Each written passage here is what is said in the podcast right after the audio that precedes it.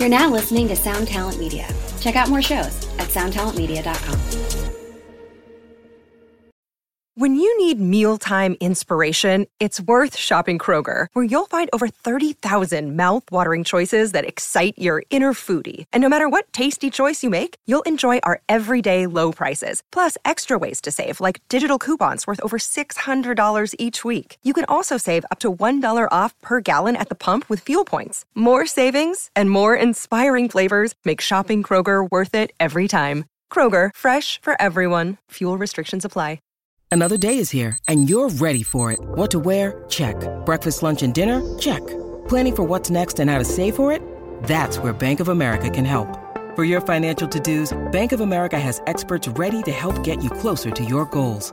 Get started at one of our local financial centers or 24-7 in our mobile banking app. Find a location near you at bankofamerica.com slash talk to us. What would you like the power to do? Mobile banking requires downloading the app and is only available for select devices. Message and data rates may apply. Bank of America and a member FDIC. Welcome to a new episode of Delirious Nomads, brought to you by Blacklight Media Records, a weekly podcast hosted by yours truly, celebrity chef Chris Santos. I hate calling myself that. And underground metal connoisseur Matt Bacon, who loves being called that. This is your new favorite podcast for all things heavy metal, as well as breakdowns of your favorite combat sports and riffing on some food talk every week with very special guests from across the globe. We're back, or should I say, I'm back. Matt's been holding down the fort while I was away, uh, but we're back here for another rocking and rolling episode of Delirious Nomads, the podcast brought to you by Blacklight Media Records, Metal Blade Records, where we talk about all things heavy metal. We used to say combat sports and, and other shit, but we don't do that anymore. It's just really become all about metal. So now it's all about metal. And no one is more metal than my friend Katie Babbs from SiriusXM's Octane and Turbo, and she's our special, very, very special guest today. How are you doing, Katie? Hey, I'm doing so well, and I'm glad that we're finally doing this because we've been talking about it for a long time. Long time, a long. So thank time. you for having me. You're so busy. What's happening? we're all so busy, aren't we? This summer is just like flying by. It's like I got an email from somebody this morning saying like, "Hey, we had talked about going to a comedy club this summer," and I'm like, "Yeah, that was three months ago. I can't believe like it's like it's already um, it's almost September. Summer's like over. Where did June and July go? Because I have no fucking clue. No, no idea, no idea. So anyway, I'm super excited about this because you and I are pals, and you come to my restaurant in LA a lot, and um, I love you, and and we've gotten really close. But there's also like a ton of ton I don't know about you, and so I'm really excited to kind of get into this. Um, and I'm sure Matt has his own questions since he's just meeting you today for the first time. But I guess you know the this is all about you today. We want to know kind of like you know how you got started. I mean, where you are now. I know that you're on Octane and Turbo, and I know that you contributed to. You can fill in the blanks better than me, but like Loudwire and you know, you know, big metal outlets and stuff. I guess why heavy metal? Like, when did you know you loved metal? And and I'll probably we'll both interrupt you, but what was your journey from you know that formative moment where you knew you loved metal to being the superstar you are now? Oh, well, thank you for that. It's been a long journey. I'm 31 now, and this all started when I was 18. Pretty much, I knew I loved music. I just didn't know how I could get involved in it because I couldn't play any instruments. My attention span is that of like a freaking shoe. Like it's mm-hmm. awful, right? So I knew I couldn't play instruments. And then in Canada, we have MuchMusic and we have the VJ search. And they don't often do this, but they brought it back. And I had just graduated high school and I was like, you know what? I'm going to try this out. I'm going to enter the VJ search and see if I can make my way through. I've never done anything like it before and started making videos. And I ended up making it to like top 10 or something like that. But like I said, I was 18. I'm 31 now. So it's been a long time. But I did the VJ search. And when I got eliminated, I realized like, wait, this is what I want to be doing. I want to be talking to musicians. I want to be involved in the music scene. And I didn't know how I could before, but now I do. So I started interviewing friends that were in bands and kind of like making my own content. And it was so bad. It was awful content. But then I was like, I got to move from Vancouver to Toronto because that's the hub of Canada's music. Vancouver doesn't have very much of that. So, long story short, moved to Toronto on Boxing Day, which is the day after Christmas in Canada. I say, I got to get an internship. And I walk into MTV and I say, I want an internship. I just moved here from Vancouver, Canada. And they said, You're not a student. You can't intern here. So I walk out. I say, Okay, I'm not going to give up that easy. So I write to one of the VJs at MTV And I tell her my story and how I really want to be in this industry. And she ended up getting me an internship. Her name was Sheena Snively. And she was kind of like the comedy hub at MTV. And so I was the only person who wasn't a student who ended up getting an internship. And from then on, started getting all of these little jobs. I got hired for this online publication called And Pop. And I was interviewing, my first interviews were like Ed Sheeran and Ariana Grande and like all of these rappers and really big people. But that's not where my heart was. Like it was really cool to interview super famous people. But since high school, I was such an emo kid. I was like such a heavy metal person. And because of that, like I was walking down the street one day in high school and I found an MP3 player on the ground and it was all scratched up, all like broken and stuff. And I made it work. And every single song on there, first thing I heard was Lamb of God. And then it was Arch Enemy. And then it was Meshuggah uh, and Parkway Drive. It was all metal. And that was my introduction to metal. Oh, really? yeah. That is fate, if if if anything is right. How old were you when that happened? Oh God, I was probably 15. Okay. Okay. Yeah, 15 years old. I was a late bloomer. Yeah. I was a late bloomer to to metal. Like I always tell people, the first Korn song I ever heard was "Coming Undone," and they're like, "What the hell? That's like a later one." But then, you know, as I got older, I just started getting way more into it, and I really wanted to be in the rock and metal scene. So uh, I started making more videos and more. And Alternative Press reached out to me, ended up doing a couple things with them. And that's how I met Jose, Jose Mangin of SiriusXM, And kind of the rest is history, really.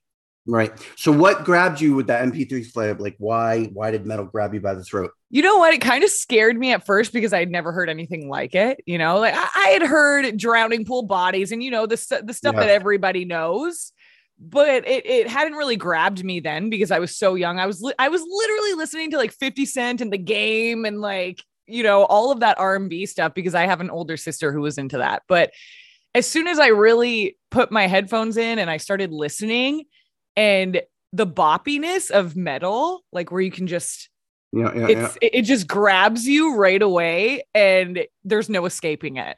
Like I just love it. Nu metal, metal, post hardcore, all of it. It gives me a feeling that other music genres can't achieve. Yeah, it's really weird, right? Like, you know, so I have three siblings. They're all old, older than me, but we all grew up in the same household under the same, you know, uh, influence or whatever you want to call it.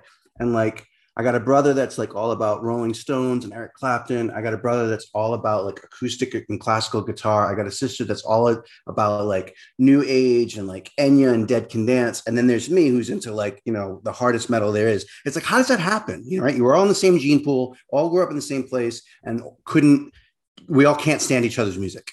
yeah.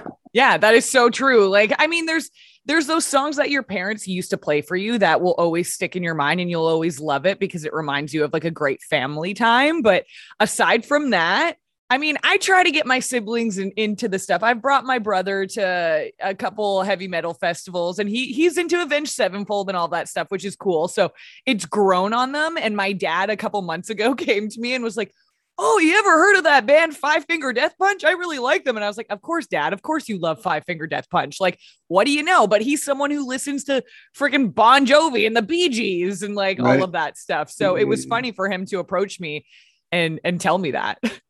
It's it's it's funny how you have to like so Natalie um I you met my wife right yeah yeah she's an she's a she's an you know she has her degree in opera and she's an opera singer and she is a multi instrumentalist and she's played keyboards in a Bon Jovi cover band, guitar in a Lynyrd Skynyrd cover band, um, drums in a Rolling Stones cover band.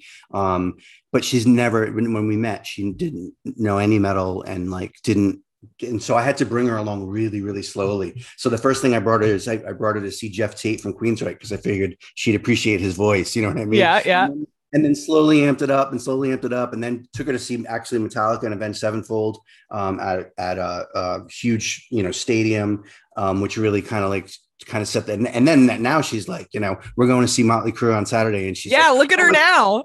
I can't wait to wear my new Metallica uh, uh, leather jacket. it's amazing.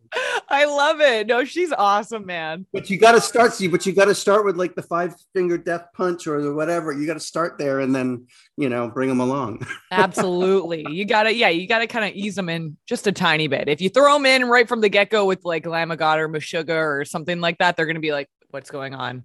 Yeah, what is exactly. happening. So I'm going to give Matt some shine here. I'm always I'm always making fun of Matt on this podcast because he's so much younger than me, and it's all in good fun. But it's also true that he's half my age, and um, you guys are close in age, and I I bet Matt probably has some emo questions or conversations he wants to have with you. Yeah, but like the worst part is like I'm, I'm so like in the black metal scene that I can't admit I like emo. That's the that's where it gets hairy. I'm kind of the same. I'm very particular with my emo. Like I'll make like a dashboard confessional story, and then like some Norwegian guy will be like, "What are you listening to?"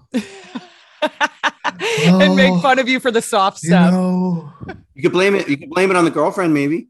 I don't know. no, because she's got like everyone knows she's like way grimmer than I am and makes fun of me. Like she's like she's into like weird artsy black metal. Oh, okay. I, I got you. There's no excuses. That being said, so you and I actually have like extremely similar origin stories because I also started doing like a blog that I still have today that like literally opened the door for my company where we do have marketing for heavy metal bands and we have six employees. So I kind of have my reasons why I started blogging, but I'm curious why. So you said you started because essentially you just wanted a job in metal, right? Or want or heavy rock or whatever. In music in general, I just loved it all. Like I didn't real at that age, I had not realized my love for metal, and I didn't. I didn't really realize the spectrum of how large it was because internet was not as accessible, you know, Sure. over 15 years ago, right? So it, wasn't Sure. the same as it is now. Um, but then when I started going to Warp Tour and stuff like that, it all it changed everything for me. That's I was like, I want to be. It was on my bucket list to go on Warp Tour for a summer. Like that, Right. that was one thing that I re- really wanted to do. I wanted to be like the the pit blogger that they had and stuff like that. I never got it, but I mean, I got with alternative press, so that was that was a step towards. Right, right, right. So, as a part of that, because this is something I struggle with, do you think that like so, a teenager today, if they wanted a job in metal, do you think journalism is really like one of the better inroads to that? I think it depends. It's really like a lot of people go to school for journalism, and so many people are like, Oh, what college did you go to for journalism? And I'm like, I don't want this to sound bad at all, but it's either you have it or you don't. It's either you can talk Yeah. or you can't. It's not something that can really be taught. It's something where from a young age, I've always been able to speak to anybody and carry a conversation, right? So I've definitely gotten better over the years, and it's a tough industry to get into. I never thought today that I would be with Sirius XM. Like that was never even in my mind to have a job with them. I never thought I would end up in radio. I kind of always assumed that I would be interviewing musicians on camera and it would be uploaded to YouTube. You know what I mean? That's that's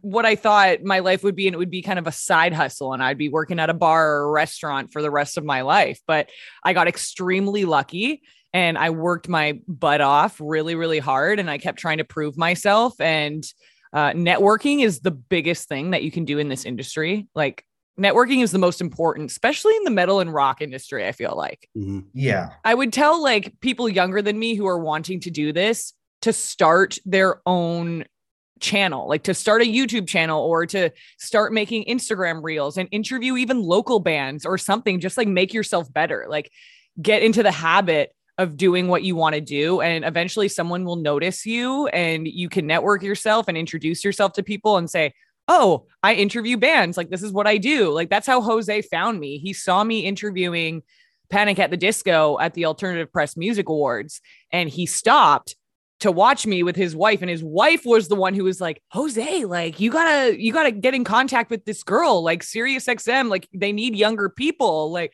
get her contact. So after that he introduced himself to me and we stayed in contact for about three years.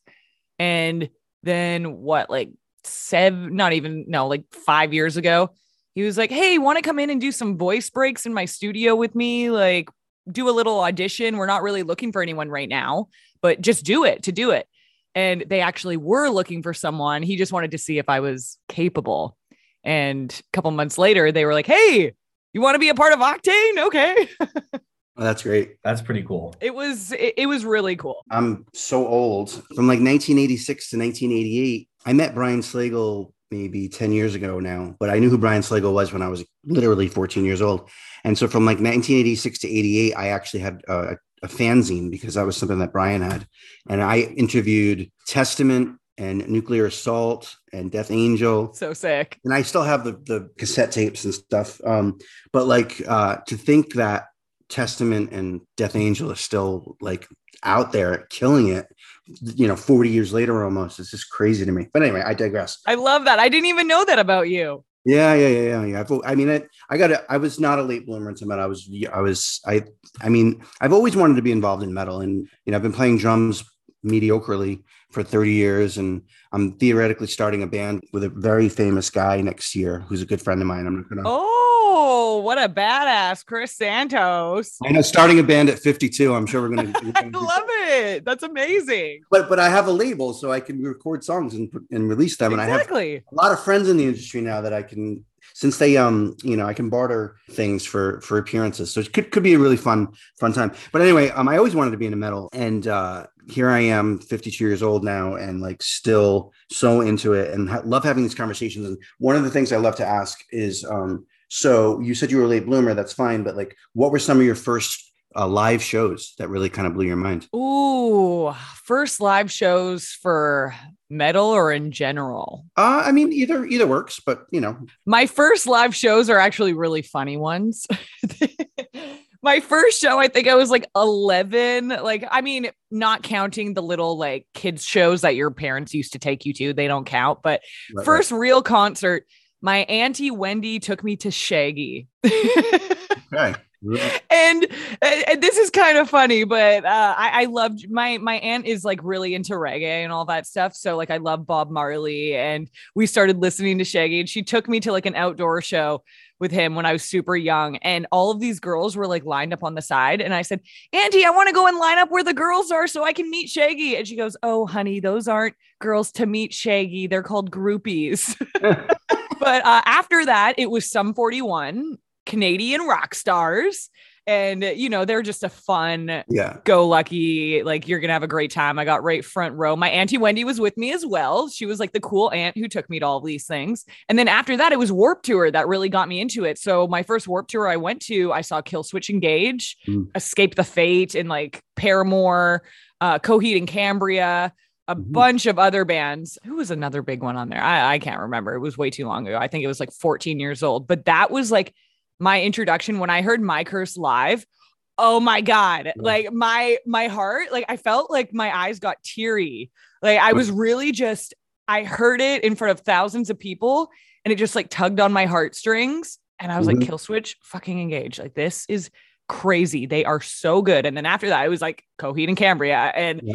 I was just mind blown because that was my first real experience getting to see so many rock artists all in the same place in the same day. right right right which is always really wild to like experience for the first time. Like that sort of like, this is like a thing I could do forever. Yeah. Yeah. And now and now look at all of us, right? Like we're getting to go to these festivals like it's it's second nature for us. We're just there, we get to watch all of the bands that we love, we get to work these festivals and it's normal for us to see Oh, I've seen Korn 15 times this year. It's like I never thought I'd be able to say that.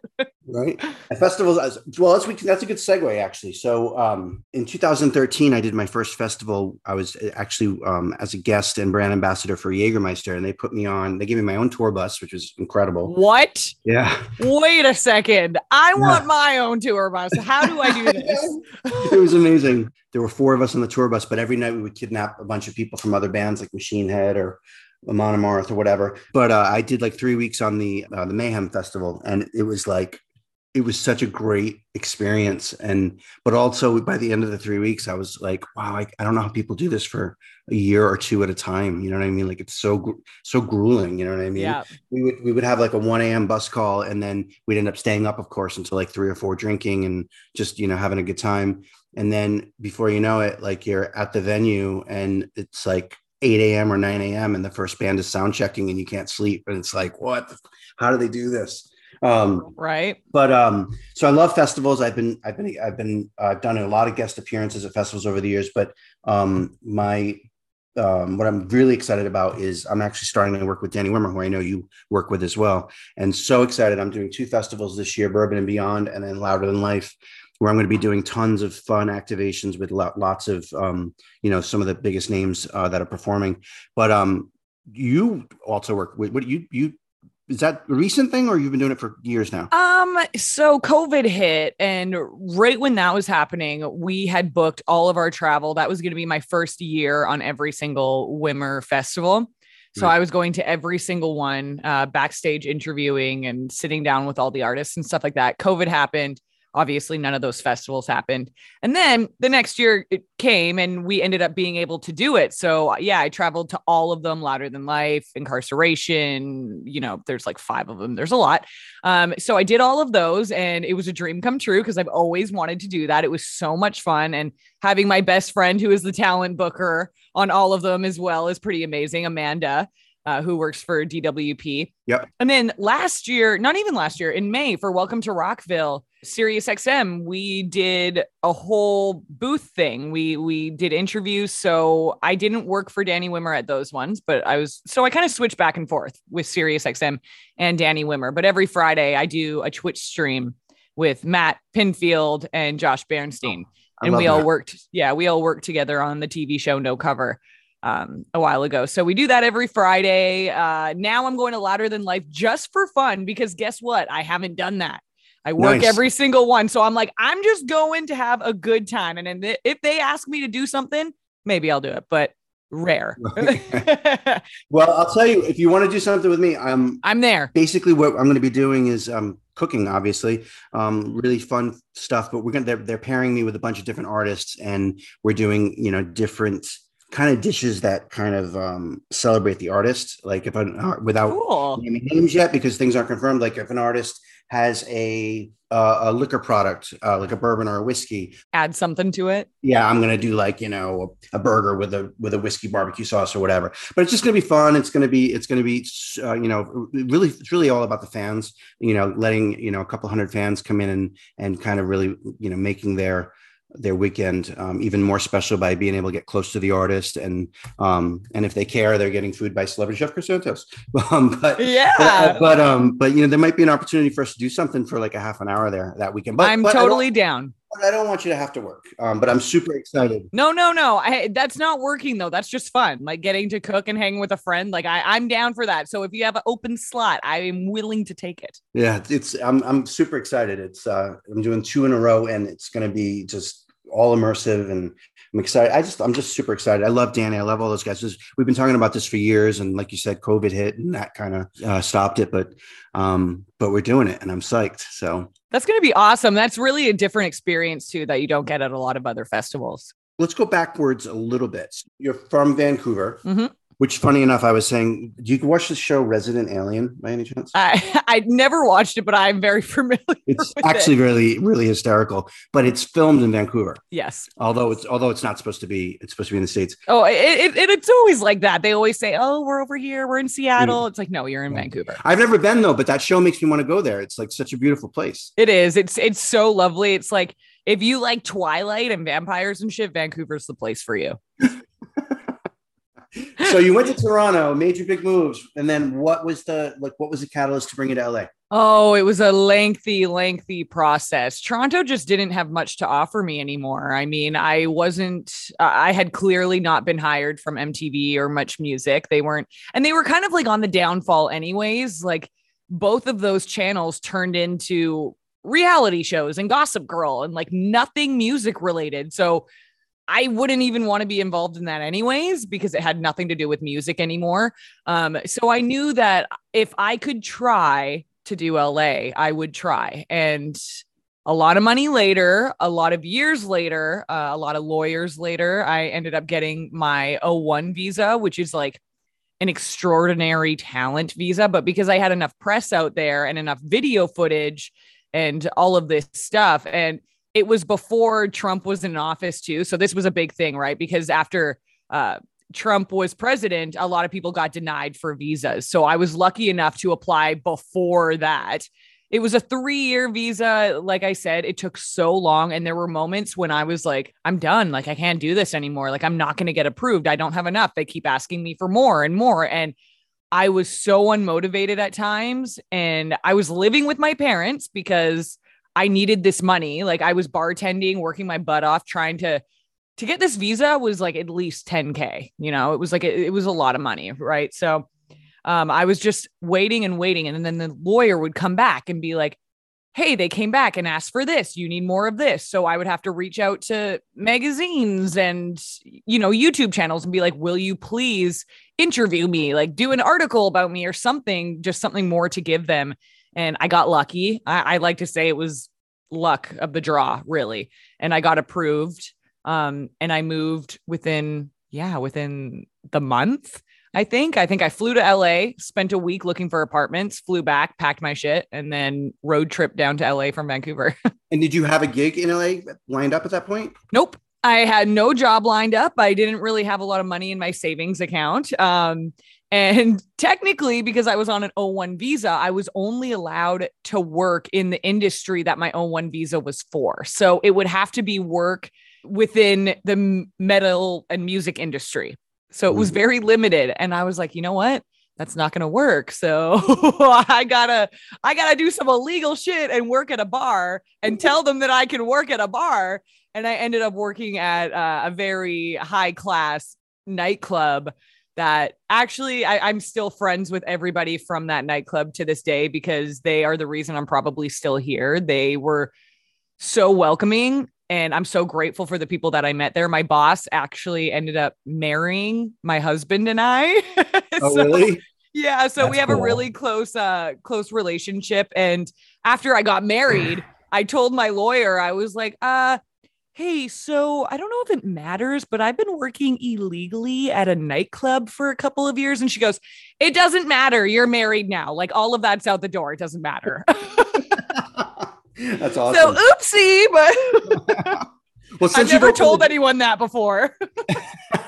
Jeez, well, you've, okay. telling a lot of people now. So uh, since you've opened that door, um, I, I love your husband Hayden from Crown the Empire. Um, how'd you meet him? How'd, how'd the whole thing get started? We met when I was living in Toronto. So when I oh, was oh, really? interning, yeah, when I was interning at MTV, it was like a like a Tuesday, and I had to be up at like 7 a.m. And my friend Joey was like, please come to this show. I got no one to go with me because it's a Tuesday. And I was like, dude, no, I'm not going to a show until like 1 a.m. and then waking up at seven or whatever time it is. And he goes, please, I'll buy you drinks. And when I was at that age and interning, not making money, I was like, any chance at free booze and a free show, I'm there. So uh yeah, I went to the shows at the Opera House in Toronto and when I walked in, uh, my friend knew knew their merch guy, and Hayden happened to be standing with the merch guy, and he just like points at me, but I caught him pointing at me. And I guess to the merch guy, he went, Oh my God, that girl's so pretty. We just ended up talking all night. We became really great friends uh, because we had just recently gotten out of relationships, both of us. So, and we were young, you know, we weren't like, Oh my God, let's be boyfriend and girlfriend. It wasn't like that. So we were friends for over a year before we actually started dating. Uh, we became really close friends, and yeah, and we kind of, yeah, we kind of just. uh I went on on tour for Alternative Press to make like a little vlog of them on the road as when we were friends, and then when I was there, he he told me he felt otherwise.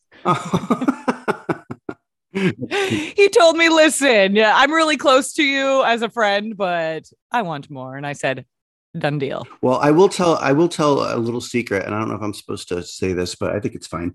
Um, but Crown the Empire is one of the bands that I'm going to be doing something with it louder than life.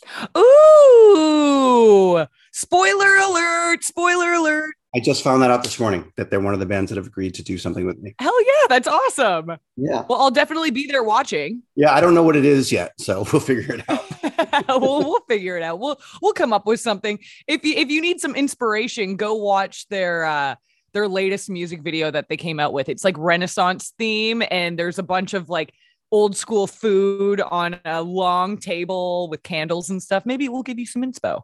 Ooh, Renaissance food. That's interesting. Da- dancing, yeah, Dancing with the Dead is the music video, and they're wearing like a, like Hayden's wearing a black crown, and like it's pretty cool. So maybe that will give you some inspo. Nice, I like it. I wanted to ask, as someone who's like you've been to basically all the Danny Wimmer festivals at this point, correct? Mm-hmm. Okay, what's the best one? Like, what's the one to go to if you see all these festivals happening, you think they're cool, but you're not sure? What's your favorite? It's so hard because the lineups every year are so different and so diverse. For example, this year they have like Kiss on a bunch and then Nine Inch Nails. And then, you know, it's just like hair metal bands to heavy metal bands and Lamb of God and Disturbed and stuff. So I think it depends on your personal taste because if Disturbed was on any of these, I'd be like, I'm going to that one. I love Disturbed. Like, I'm like such a butt rock queen, like at times. But last year, I think my favorite ones were Inkcarceration because of the location. I think it's so cool how it's at the prison. And you can and they also make it like a tattoo festival. So there's a ton to do but the lineup for that one is always like really solid. But uh like this year i'm just going to louder than life festival because the lineup is so good and i'm just going to go. You know what i mean? It's evanescence and nine inch nails lamb of god and slipknot. Like it's just all of these incredible bands that i'm down for so i think it just depends on your personal taste that's fair. Fair enough. For sure. Because yeah, and I do think the Inkcarceration being in the prison thing is actually really cool. I think that's something okay, I'm going to be really pretentious, but I'm always really pretentious, so it's okay.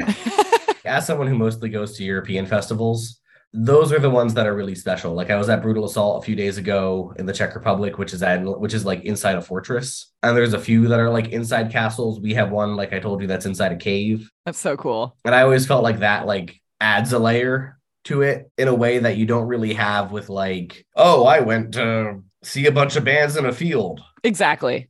Like there's You know what I more mean? there's more to it than just the music. hmm Yeah, because then you're like sort of having this experience that's weird or different, or, you know, especially if the venue can like make the experience feel more authentic, if that makes sense. Yeah, and like at, at Inkcarceration, like later on when the festival was over, a bunch of us got to ghost hunt and like some weird shit happened there, okay? It was like I didn't believe in all this stuff until I went and we had one of those spirit box thingies and I can't really get fully into it because it's a long story, but the entire time there was this the same person was talking to me and he kept telling me his name and like I kept hearing, oh my God, it was so weird. But that, like, I'll always remember that. And knowing that it was at a music festival, I'm like, that's badass. Wow, that's crazy. Yeah, and that that just makes it so much more meaningful and so much more like of a compelling experience, I think. Yeah, absolutely. I agree. And I could, I could only imagine the European festivals. I've never been to any of them, but I've always wanted to go over there and like do all of that stuff. So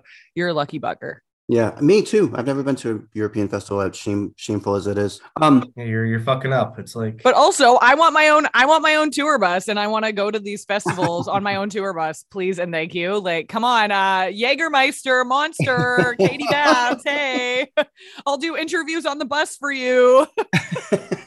I'm kind of fancy if you didn't know. But um with what we're we're coming to the end here because we keep these at around 35 40 minutes, but I have two things I want to go over with you. One is um what was your first like ex- what was your first experience in the booth at Sirius like? Oh, okay. So my first day at Sirius was actually incredible and I've never had a day like this ever again.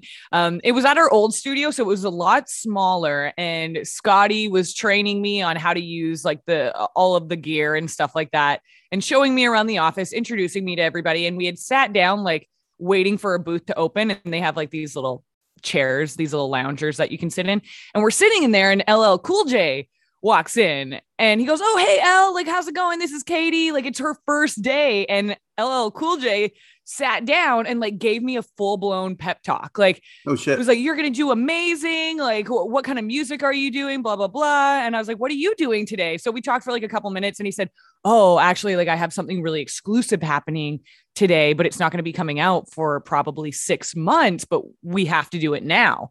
And I said, Can I ask what it is? And he said, Yeah, I'm interviewing Eminem because he's coming back. Oh, And he said, Do you want to meet him? And I was like, it's so ridiculous. Do I want to meet Eminem? Eminem on my first day? Like, I'm already talking to LL Cool J and getting a pep talk from him. And he was like, Do you want to meet Eminem? So I met him. sick. And even though it was extremely brief, I was just like, Hi, I'm Katie. Like, I'm on the rock channel. He's like, Oh, hi, I'm Marshall. Like, it was really casual, but I was just like mind blown. And when I left the studio that day, I went, Nothing like this will ever happen again. Like, this was my first day.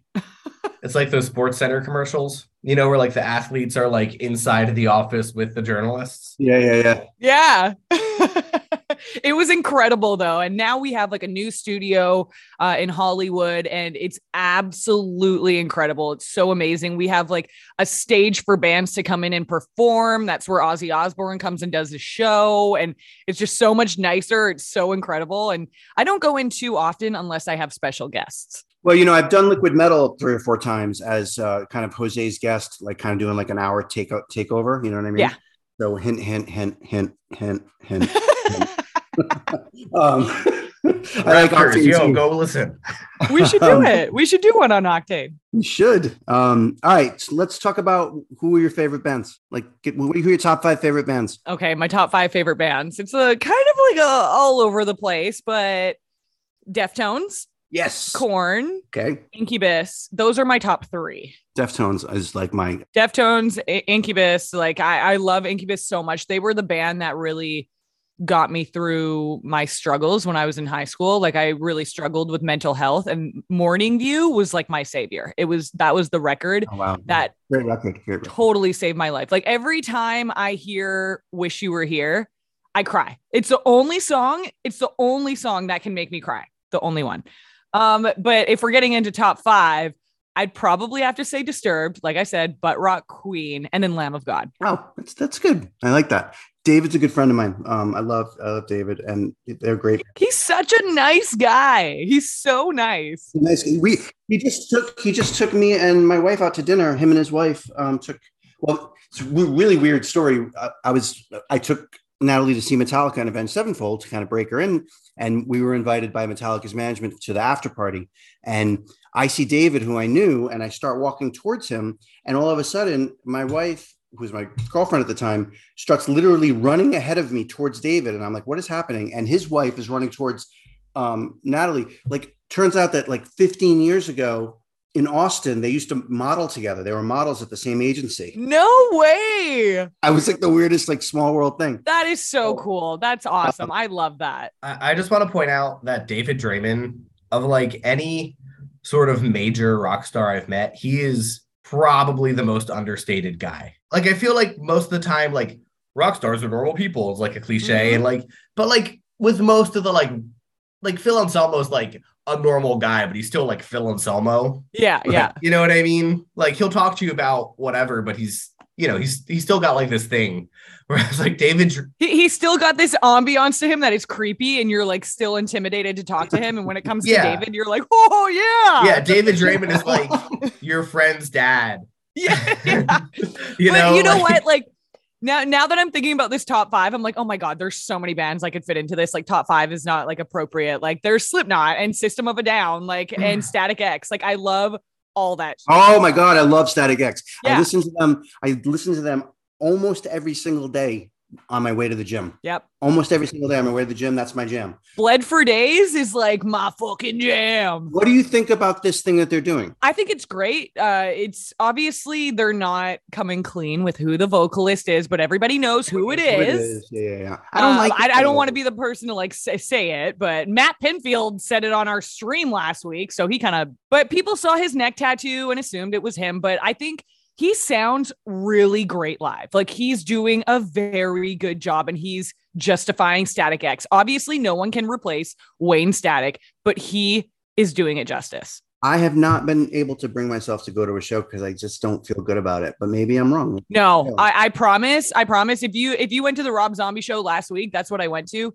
It was really good. I mean, I'm a huge Static X fan, and so I don't know. I feel weird, but maybe I'll maybe I'll check it out. I, I think you should. I think it will change your mind a little bit. As someone who's not a Static X fan but knows that entire team pretty well, um, I've been to see them, and I definitely was kind of rolling my eyes a little bit. But I definitely thought it was like one of the better tributes, and also given sort of the, for lack of a better term, like inherent silliness of Wayne Static. Yeah. You know, I think they do a really good job of like honoring that in a way that makes sense. And, you know, it felt to me like really, okay, this is appropriate given who this guy was. Exactly. Exactly. You know, and, and, and like that tactic is definitely not going to work for everyone at all ever. Oh, definitely not. Like you, you, you wouldn't be able to do that with Linkin Park or anything. Like with with yeah. Static X, it's like they're more so paying tribute to Wayne by doing this, and it's and I feel like that's probably why he wears a mask is because It doesn't matter who he is. He is paying tribute to Wayne. It doesn't matter who the guy behind the mask is singing.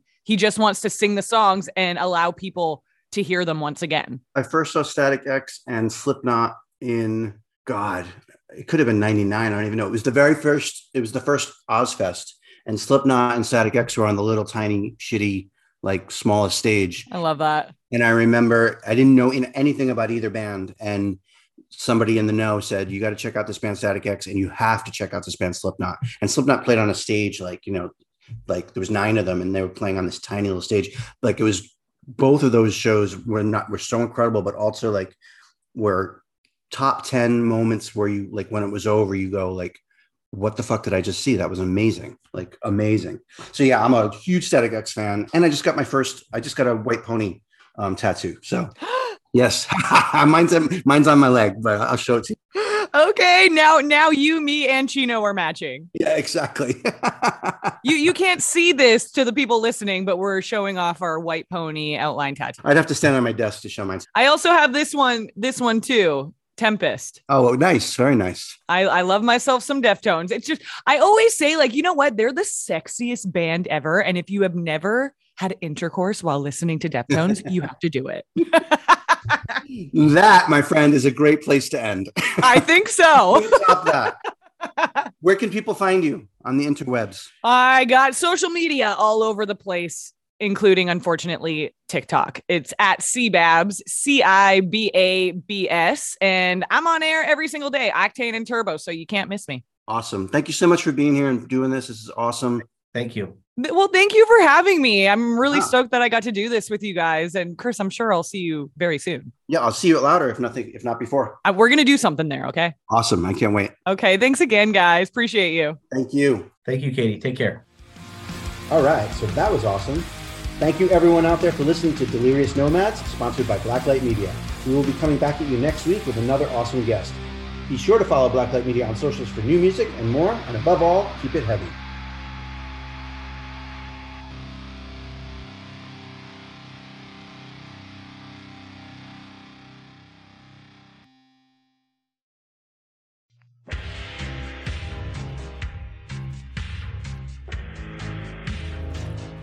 It is now 2024, and the choice is up to you. Do you listen to good podcasts, or do you listen to bad ones? Well, we've got a suggestion for you. How about you listen to a good podcast for the first time in your miserable life? I can think of one Overnight Drive. Going strong. 11 years now the podcast about nothing. Your favorite podcast's favorite podcast. Do you enjoy nothing? so do we. Why don't you come over and check it out and stop listening to other podcasts? Thank you.